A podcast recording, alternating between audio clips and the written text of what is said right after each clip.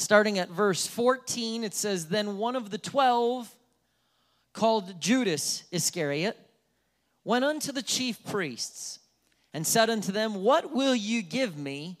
And I'll deliver him unto you. And they covenanted with him for thirty pieces of silver. And from that time, he sought opportunity to betray him." This morning, I want to speak on this topic, conviction without repentance. Conviction without repentance. Lord, thank you for every person, every man, woman, and child who is in this facility, every person watching online or tuning in. Lord, we're grateful, Lord Jesus. But God, none of this, it really, it's all for naught if we don't have your presence and power here, which it's already here, Lord. We already feel you, Lord, and we've honored the, the, the sacrifice that you've given us, Lord, with called Calvary, the cross, Lord. But Jesus, I pray in this last portion of this service as I speak, I want you to speak through me, Lord Jesus. Let our hearts and minds be open to receive what it is you want to speak to us in Jesus' name. Amen.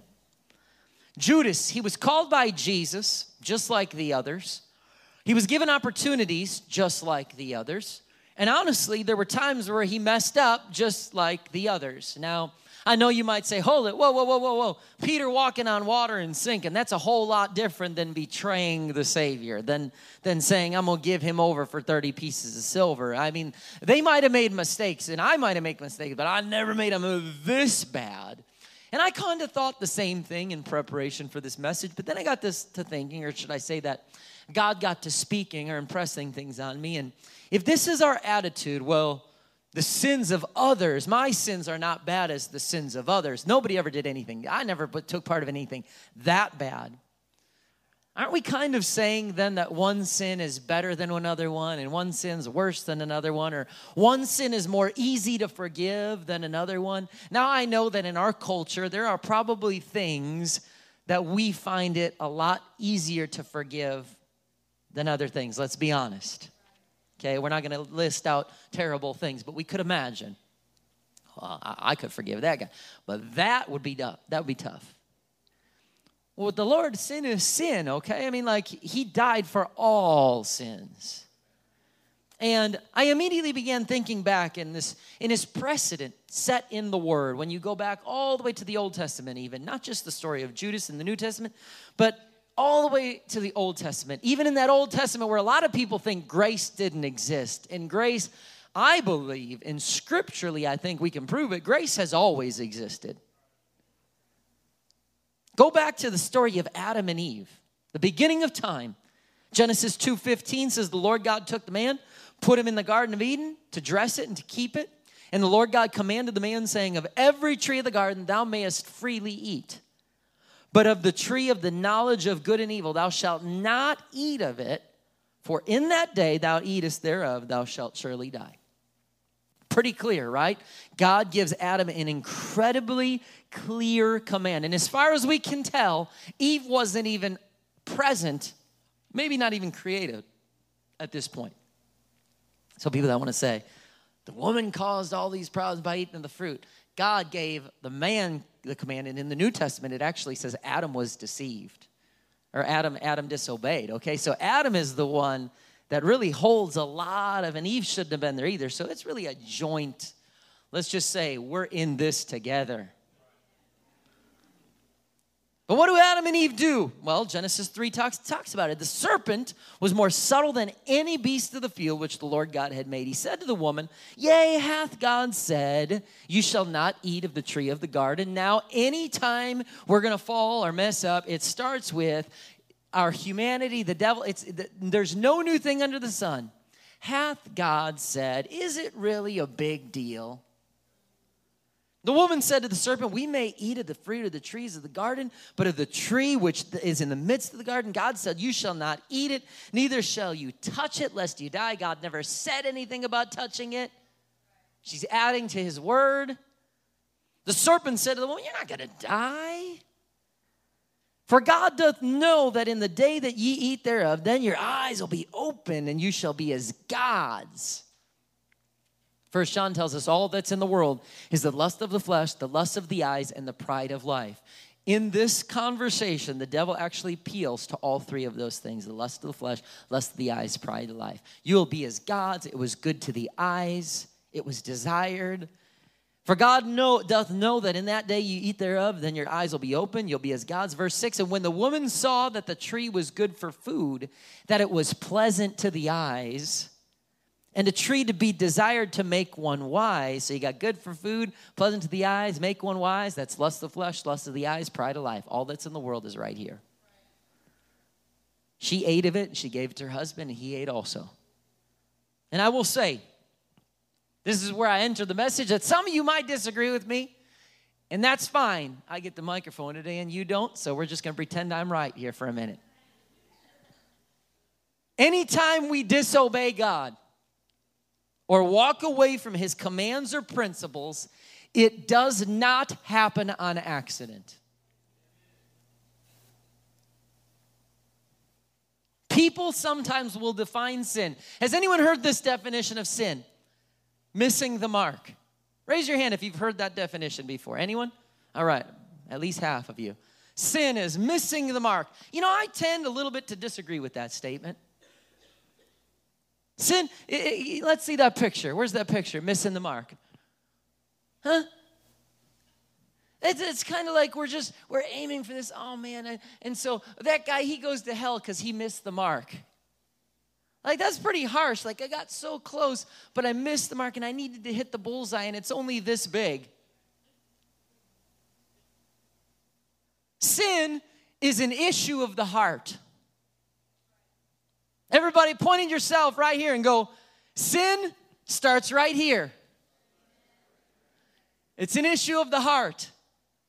Jesus attests to this when he's talking to the, the Pharisees about ceremonial cleansing and food preparation. And look how he responds in, math, in Mark seven eighteen. It says, don't you understand either? He asked, can't you see that food, the food you put in your body cannot defile you? I'm thankful for that because I love me a good filet mignon. And I like pork. Honey, honey, pork on the on the grill. I love that stuff, okay? That's not defiling me. If, you, if it does you, that's fine. Stick with your diet. I'll eat the meat. But food doesn't go into your heart, but only passes through the stomach and then goes into the sewer. I love the New Living Translation, right? King James would have would not have put it that way. That gives you quite the picture, hallelujah. By saying this, he declared that every kind of food is acceptable in God's eyes. And then he added, it's what comes from the inside that defiles you. For from within, and he begins to list it out, Jesus says, from within, out of a person's heart comes evil thoughts, sexual immorality, theft, murder, adultery, greed, wickedness, deceit, lustful desires, envy, slander, pride, foolishness. All these vile things come from within, and those are the things that defile you. Because they were so stuck on the religious ceremonies and food preparation and cleansing. And Jesus is going, hold it. There's a shift taking place in the fact that y'all are stuck on this. But you know what? It's what's coming inside of you that is defiling you. Why? Because sin is an issue of the heart. And this issue of the heart always begins inside before it works its way outside. I will just say it. Someone does not just accidentally have an affair. Someone does not accidentally steal something. Someone doesn't accidentally buy drugs, buy drugs, smoke them, snort them, or shoot them, and it was an accident. These things don't happen on accident. Sin is an issue of the heart.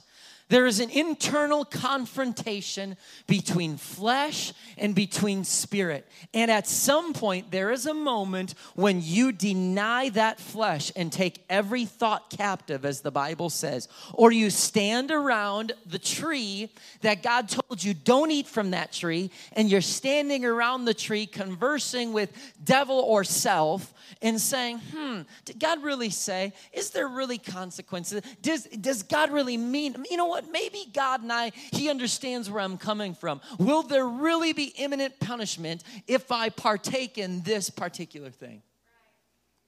And we begin pondering what it would be like. Instead of being enamored with God, We become enamored with whatever the tree is. We become enamored with what it might feel like, look like, be like. And so when we hang around a tree that God said, don't eat of that, and we hang around long enough and we start to justify things and we start to say, is it really, I mean, you know, they're, they're kind of conservative. I don't know if that's really a huge thing. Pastor preached about that. You know, he, he warned me, or she warned me, or my elder in my life warned me. I just don't know if that's a huge thing. I think they're just trying to be on the safe side. And we start to kind of go, ah. We either get to the point where we say in the name, because guess what? I don't care who you are, every one of us, every one of us in the next thirty days, probably thirty minutes, are going to be tempted. To say something wrong, do something wrong, respond incorrectly. Sin is everywhere present. We're all going to be tempted to partake in something. Just because your struggle might be different than mine doesn't mean that we all are sinners. There is no righteous, none righteous, no, not one. So we'll all get tempted, and we, you, me, and all of us, will either say, in the name of Jesus, and you get on the phone with someone you trust and say, I'm struggling, I'm, can you help me? Can you give me some guidance? Can you pray with me? You will follow scriptural principles, flee youthful lust, abstain from the very appearance of evil, make no provision for the flesh to fulfill the lust thereof. So we can start living our lives according to these principles and these plans, or we allow sin into our heart. We say, is God saying, is what he's saying really true? Maybe God's willing to overlook my actions. If so, is the penalty really that bad? Are there consequences to disobeying? Because the truth of the matter is, if we're all living for God, and I think we're all striving to live for God, or I don't think you'd wake up on a cold, kind of snowy Sunday morning and come to church. I don't think anybody's here that says, I don't really, I'm not interested in anything to do with God. You wouldn't be here. So we're all saying, you know what, I have this interest, I have this desire, but I'll say this, that most of us already know in our hearts right now, we already know in our hearts right now, whether or not we will leave the door open to partake in sin this week. Most of us already know, not good intentions, but most of us already know. There are certain things that are non-negotiable, and there are certain things that are negotiable. And if your goal is, I, I'm, I'm gonna, I'm gonna aim to stay away from sin, I'm gonna do my best, that's not strong enough. Eve hung around that tree so long that God's word became negotiable. And when something sticks around our minds and our hearts long enough, it becomes something that, well, I'm going to try not to. I mean, you know, I'm doing my best. We know whether we will get away from that tree or whether we're willing to stick around and leave the door open and do some things God told us to do. This isn't the only Old Testament story like this. Just one chapter later in Genesis, we read about Adam and Eve's kids. Because how many of you know it? The way you respond to God and his word is usually going to be how your kids respond to God and his word. Our kids are always watching and they're always learning, always watching our actions and responses. And Adam, verse, uh, Genesis four one, Adam knew Eve, his wife, and she conceived and bare Cain and said, I got a man from the Lord. And she again bare his brother Abel. Abel was a keeper of the sheep. Cain was a tiller of the ground, and in the process of time it came to pass that Cain brought the fruit of the ground, an offering unto the Lord. And Abel, he also brought the firstlings of his flock and of the fat thereof, and the Lord had respect to Abel and his offering. But unto Cain and his offering he had not respect, and Cain was very wroth, and his countenance fell. And the Lord appears, you talk about grace, appears to Cain and says, Cain, why are you angry? Why is your countenance fallen? If thou doest well, wilt thou not be accepted? Yeah. All you have to do is obey. Yeah. And So what does Cain do? He says, God, I'm sorry. Thank you for your preached word. I got to find a place of repentance. I got to make things right, God. God says to him, if thou doest not well, sin liest at the door. From the beginning of time, if we make provision for the flesh, which is why the New Testament says make no provision for the flesh, but if we make provision for the flesh, sin's always knocking on the door. It does not matter if you're a man, woman, child, doesn't matter what your economic background is, what your cultural background is. So, sin is always knocking at the door, wanting to come in. And God tells Cain this and says, Cain, do what's right, obey, because you're in a dangerous spot. Sin is always knocking. What does Cain do? Next verse, Cain talked with Abel, his brother. Came to pass, they were in the field. Cain rose up against Abel, his brother, and he killed him. Cain did not miss the mark. The irony, yeah, he hit the mark that he was aiming for, actually. He blatantly ignored God's call to respond to obedience. He let sin in his heart. He stood around the tree, so to speak, contemplating God's word instead of aligning himself with obedience. But in spite of his attitude and his disobedience, you know what's crazy to me? It appears that God's grace reaches out again. He reaches out, and, and before any punishment is ever discussed, God appears to give Cain another chance. The Lord says to Cain, where's Abel, your brother? He said, I know not. Am I my brother's keeper? Again, I always crack a joke. If I was God, my big old hand would have came out the sky and cracked him in the back of the head. Don't talk to me like that, you smart aleck. And he said, what hast thou done? The voice of thy brother's blood crieth unto me from the ground. Before any punishment was ever even discussed or handed out, God shows up again and says, what's going on? What's going on, Cain? What's up? There's no doubt in my mind that Cain could have said, God, I messed up. But conviction without repentance will always result in death. You know, we see something like this. One more, one more account. King David. Second Samuel eleven one, in the spring of the year, the kings normally got, when they went into war, David sent Joab and the Israelite army to fight the Ammonites. They destroyed the Ammonite army, laid siege on the city of Rabbah. And however, David, he stayed back in Jerusalem. Late one afternoon, after his midday, midday rest, sounds nice, doesn't it? David got out of bed and was walking on the roof out of the, out of the palace. He looked over the city and noticed a woman of unusual beauty taking a bath. Hey, he, he, at this point, people could say he stayed back from battle, blah, blah, blah, blah, whatever. Okay, it's all hypothetical. But walking on the roof and seeing somebody, it doesn't appear to be a sin at that point.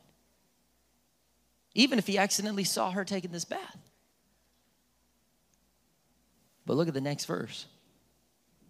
He sent someone to find out who she was. Hey, we can't control everything that we see in this world, but we can control whether or not we're going to send someone to find out who it is.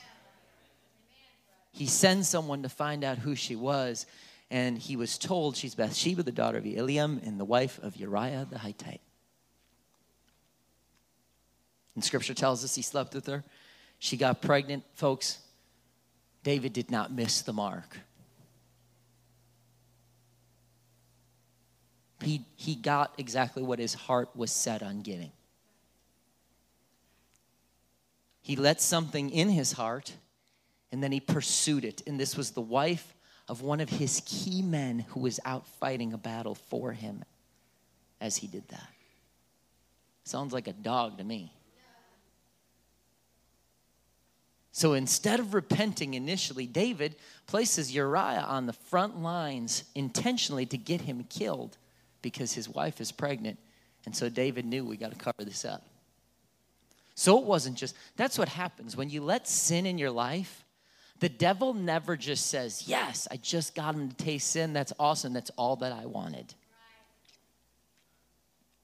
When Cain, when he says, when God says to Cain, Be careful, sin liest at the door. Hey, that's a whole nother message I could preach. That when you look in Exodus, when God says, I'm going to free my people from the nation of Egypt, what does he say? Stay away from the door. Don't go out in the street until the morning. Why? Because there are some things that God places a door between you and the world as a safeguard. And he says, stay in the protection, stay in the covering of the blood. And so here he says, hey, when you, be careful. Sin lies at the door. David, it, sin does not ever just, it's not one step. Nobody that I have ever heard of in my life says, you know what I want to be? I want to be a drug addict where I sleep under bridges and I don't have anything. I lose my family. I can't afford to buy a meal and I beg people for money. I can't wait to do that. Nobody does that. But it starts with, now, Am I, am I mocking someone like that? No, my goodness, I want to help every person everywhere struggling with everything. And if you know someone who's a drug addict, man, bring them here. This is a place where life change can take place. But what I'm saying is, is, is if we're not careful, we don't just taste. That's why the Lord says, taste and see that I'm good. The devil's trying to say, no, taste something else, because I want to get you to a place where one day you wake up and you don't have control over your life anymore. And so David, his lie is not just, it's not just one thing. He, he, he says, hey, go who find out who she is. And he sleeps there and she's pregnant. I'm going to go kill her husband. Go put him on the front line. Conviction without repentance, it always causes death. Adam and Eve, God warned about death. Cain, there was death. David, there was death. It always leads to death, not just a, a physical death, but in these cases, yes. And if there were witnesses, David and Bathsheba both could have been stoned for adultery. But instead, God sends a prophet named Nathan to go get in the face of David and tell him a parable.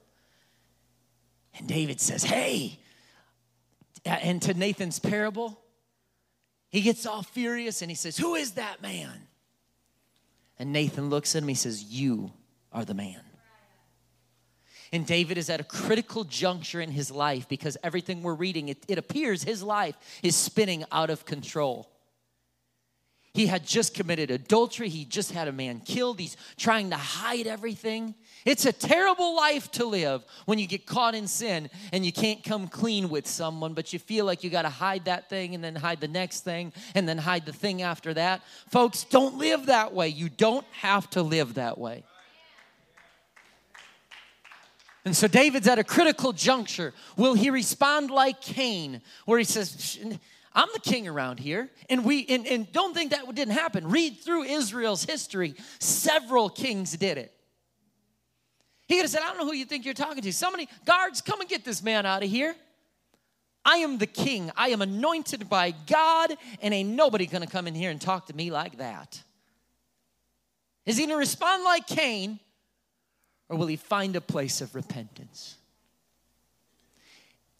Literally, this is the moment in his life. And I know we think, no, it's the moment he killed Goliath. No, it's the moment he was anointed by God. Those are cr- crucial parts of his life. But one of the most critical points of your life is, how are you going to respond when you fall? How are you going to respond when you mess up? How are you going to respond, not miss the mark, when you intentionally disobeyed God's word and you feel horrible? And David, thank God that the fifty-first Psalm records his prayer of repentance. After Nathan comes to him, it says, have mercy upon me, O God, according to thy loving kindness, according to the multitude of thy tender mercies, blot out my transgressions. Wash me thoroughly from my iniquity and cleanse me from my sin. For I acknowledge my transgressions. My sin is ever before me. Against thee, thee only have I sinned and done this evil in thy sight, that thou mightest be justified when thou speakest and be clear when thou judgest. Behold, I was shapen in iniquity, and in sin did my mother conceive me. Now don't just read this. Imagine yourself crying out this prayer, knowing that you are the, you probably feel like the greatest sinner in the history of humankind at this point. He says, behold, thou desirest truth in the inward parts, and in the inward part, in the hidden part, thou shalt make me known to, to know wisdom. Purge me with hyssop, and I shall be clean. Wash me, I shall be whiter than snow. Make me to hear joy and gladness, that the bones which thou hast broken may rejoice. Hide thy face from my sins, and blot out all my iniquities. And then a prayer I've prayed many times. He said, create in me a clean heart, O God. Renew a right spirit within me. Cast me not from thy presence.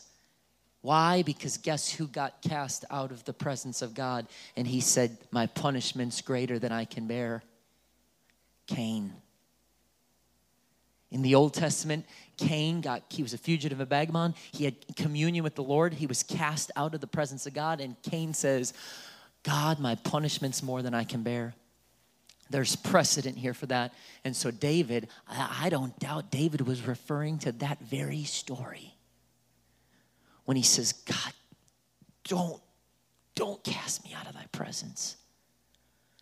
Take not thy Holy Spirit from me. Restore unto me the joy of thy salvation, and uphold me with free spirit, with thy free spirit. Then will I teach transgressors the ways, and sinners shall be converted unto thee. What do you mean then? Why?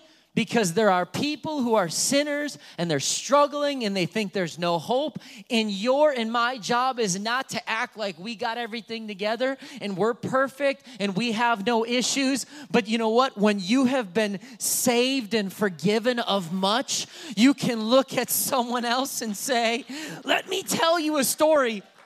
You are not as far gone as you think you are. At one point, I was living a life where I talked like this and walked like this and lived like this. But because of the grace of God, I cried out that he would create a clean and pure heart in my life. And he heard my prayer. So let me tell you, you can be converted too because of what I'm telling you. But notice one of the keys to restoration with God. It was in verse three. Look at verse three. Right there. Cain never did this. One of the keys to finding a place of restoration is knowing, hey, I'm acknowledging my transgressions. There are things in my life that I've tried to live with for so long, and I've tried to put up a front, and I've tried to act like I got things together, and I don't want, I don't need help. But I think in just a moment, I'm going to invite people to an altar. Nobody's going to have you do the same thing, repeat after me. No, it's just you and your time with Jesus where you find a place to pray. And where you respond to him and you can say, God, I acknowledge my transgressions. And it doesn't matter if you've been filled with the Spirit, baptized in his name. You say, man, I've been coming here for twenty, thirty, forty years. I think that sometimes we all are the ones too that need to acknowledge our transgressions. I'm not just speaking to some first-time guest who maybe has never served God or never opened the Bible. I'm, no, I'm talking uh, to every single person. I'm talking to every man, woman, and child, no matter how long you've loved God, served God, read the Bible. If you've read it through a hundred times, all of us have transgressions that occasionally we need to find a place and say, God, forgive me. Create in me a clean heart. Renew in me a right spirit, O Lord. Restore unto me the joy of my salvation. Cain would not acknowledge his transgressions. David would. And David realized and acknowledged he sinned against God. Why? Because really any time we sin, we're sinning against God. It's his law. His commands we're breaking. And so when we do that, it should bring a level of conviction that brings repentance. If you say, you know what, I don't want to go to church because when I go to church, sometimes I feel convicted. Listen, that is a beautiful thing. Whom the Lord loveth, he correcteth. If God is speaking something right now and you're feeling something in the pit of your stomach that's saying, I got to change something. Ah, I don't like this. I want to change. That very well could be Jesus Christ reaching out to you and saying, come closer. I want you to change, but I'm not going to leave you to change by yourself. If you come a little bit closer, let me help you. Let me put my spirit in you to help you. You don't have to do this alone. Because if you're living in sin and you've gotten comfortable with it and you've begun to justify yourself and your actions, it's not a big deal. It's not really a huge issue. I think you're making, uh, if, if we're starting to justify, that just says one thing. You've been hanging around the tree too long. It's deception from the deceiver. This happened to Judas. We started this message by looking at the fact he was willing to betray Jesus for thirty pieces of silver. It's not even a lot of money. How did this happen? I mean, the guy followed Jesus, saw signs, wonders, miracles. He was handpicked. He was taught by the Lord. How does this happen? Judas did not miss the mark. He did not miss the mark. He didn't stumble into the Pharisees' hole and say, oh, hey, as long as I'm here. No, he, it was intentional. It was an issue of the heart. Sin always is. He didn't accidentally happen. There's a reason why the Bible says in Proverbs, guard your heart above all else, for it determines the course of your life. What's in your heart? Ezekiel says he'll give you a new heart. He'll fill you with his spirit. You, no matter what you struggle with, how long you've struggled, no matter what, you are not hopeless. But Judas finally feels some little remorse. It disappears, and once he actually gets the money and the crowd starts yelling for Jesus to be killed. Matthew twenty-seven three says, when Judas, who had betrayed him, realized that Jesus had been condemned to die, he was filled with remorse. So he took the thirty pieces of silver back to the leading priests and elders. He said, I've sinned. He declared, for I betrayed an innocent man. What do we care? They retorted, that's your problem. Judas threw the silver coins down in the temple and he went out and he hung himself. Folks, was Judas too far gone at this point?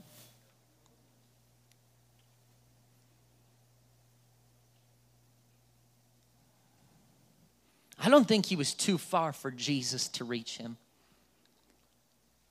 But I think he let his own heart drift too far for too long. Notice, when you look back at the Last Supper, they all start asking, who's going to betray you? Is it I? Is it I? Did I? Will it be me? Look what Judas says in Matthew twenty-six twenty. He says, when it's evening, Jesus sat down at the table with the twelve. While they were eating, he said, I'll tell you the truth. One of you will betray me. Greatly distressed, each one asked in turn, am I the one, Lord? Am I the one, Lord? Is it I? And he replied, one of you has just eaten from this bowl with me, will betray me, for the Son of Man must die. Scriptures declared long ago, but how terrible it will be for the one who betrays him. It would be far better for that man to have never been born. Judas, the one who would betray him, also asked, Rabbi, am I the one? And Jesus said, you have said it. Folks, notice, and I'm not going to be much longer here, notice a subtle but huge difference. What did everyone else at that supper say? Lord, is it I? Lord, is it I? Lord, am I the one that betrayed you? Lord, ruler, creator, king, Lord of my life. What does Judas say? Teacher, Rabbi. Everyone else at the dinner, to everyone else at that dinner, Jesus was their Lord. To Judas, he was just a preacher. He was just a teacher. He was just somebody who shared interesting thoughts with him. The only time, the only time when you can fall so far that your heart can no longer get into the presence of God. Like Cain in the Old Testament, like Judas in the New Testament, is when Jesus is no longer your Lord. Is when he's no longer, he's just somebody interesting you want to be a part of your life. Judas traveled with him. He listened to him. He ate, sat and ate with him. Jesus was absolutely a part of Judas's life. But he was not the Lord of Judas's life. You are the only person who can answer that for yourself. There's no doubt Jesus is a part of your life. You're here. But is Jesus your rabbi or is he your Lord? Is he a part or he is the one that rules everything, that you are willing to obey, to submit your will? What is he in your life? In the passage where Judas commits suicide, that verse tells us he felt remorse. He felt remorse. Some of you might feel remorse. I certainly feel remorse when I sin.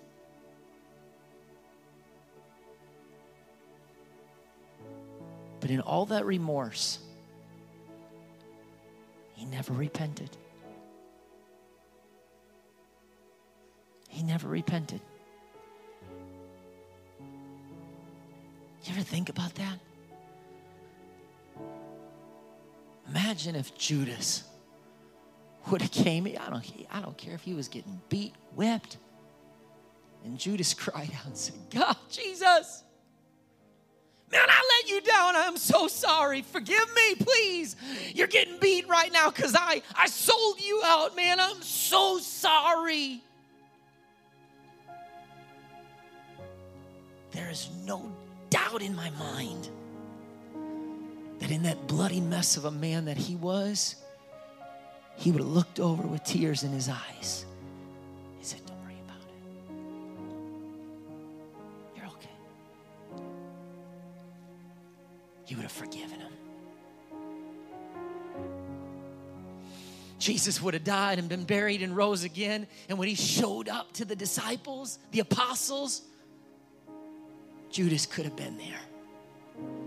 When Jesus walked through that wall or came into that room, Judas could have been the one that said, oh my God. Jesus, I'm so sorry. And Jesus wouldn't have said, you sell out, get away from me. He would have followed his every story that he ever told, every life, every part of his life he ever lived. And he would have said, Judas, I told you it's fine, man. Let's go change the world. And we could have wrote, we could have read about when he said, now, hey, I'm ascending, wait here with the other eleven for the promise of his coming. Thanks, Andrew.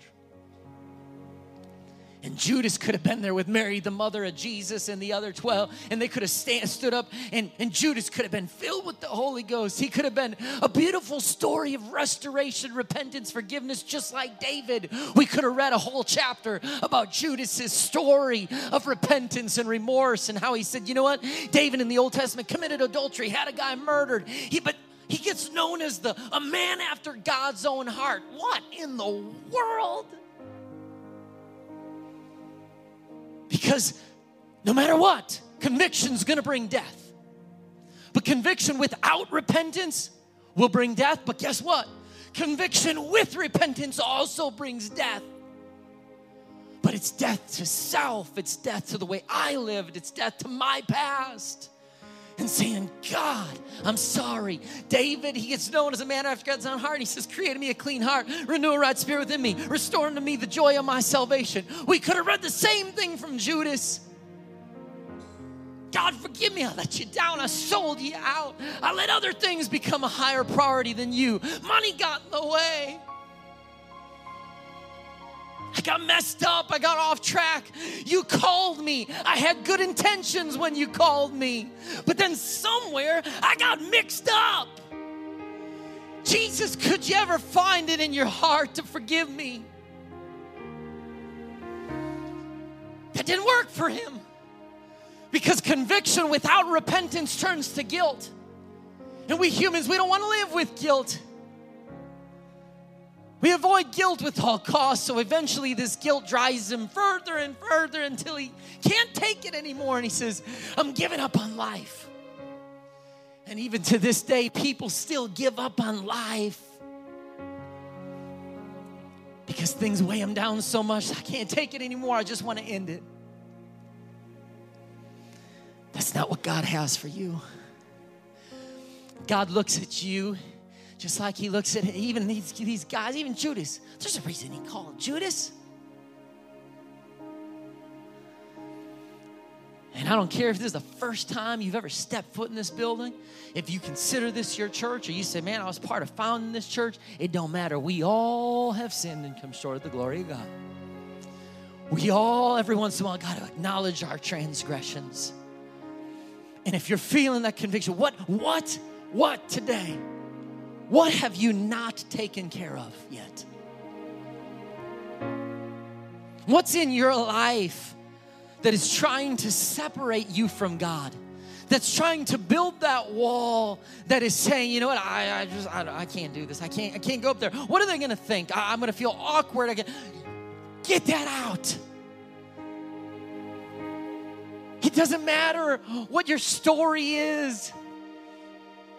In just this moment, come to this altar and you can find a place to pray. You don't have to say, well, what, what do I say? What do I? It's, it's, it comes from your heart.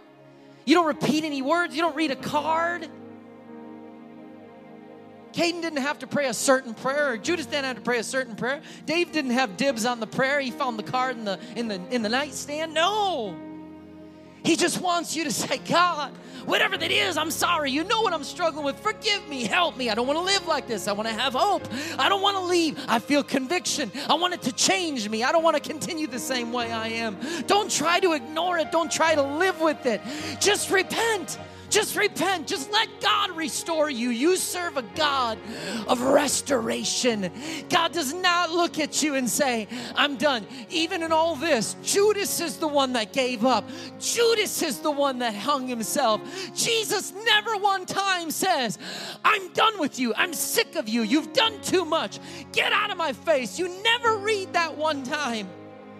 Judas was the one who gave up. Cain was the one who gave up. And eventually God said, you've made your choice and you're out of my presence. I invite you to stand to your feet.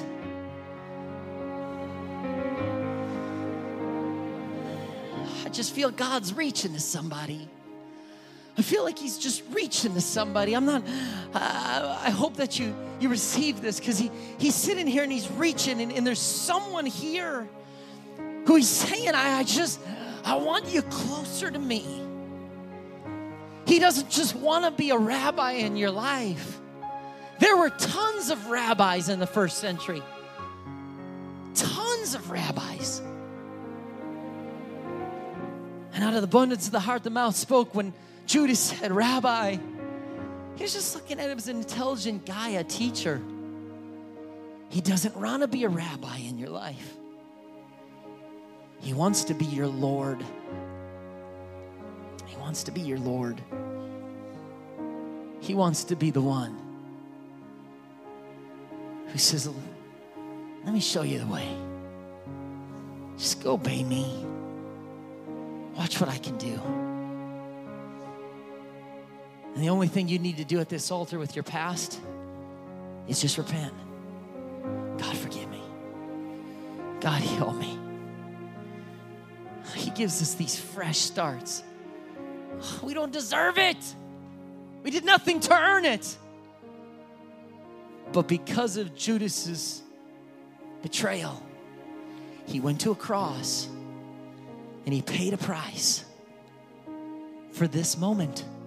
Literally for this moment. Why we took communion. This moment is, is that remembrance. This moment, he paid the price so that even a preacher could wrap up a sermon. And a man, a woman, or a child could go to a place, kneel down, raise their hand, bow a head, doesn't matter, and begin to say, God, forgive me. I don't deserve to ever talk to you again. I don't deserve to hear you, feel your presence, receive your spirit. But conviction is going to bring death in my life. And if it's going to bring death, I want it to be the death where I die out to self. Not the death of your promises. Not the death of your calling. Would you find a place to pray this morning? I invite you to respond. Jesus, help us to not allow anything,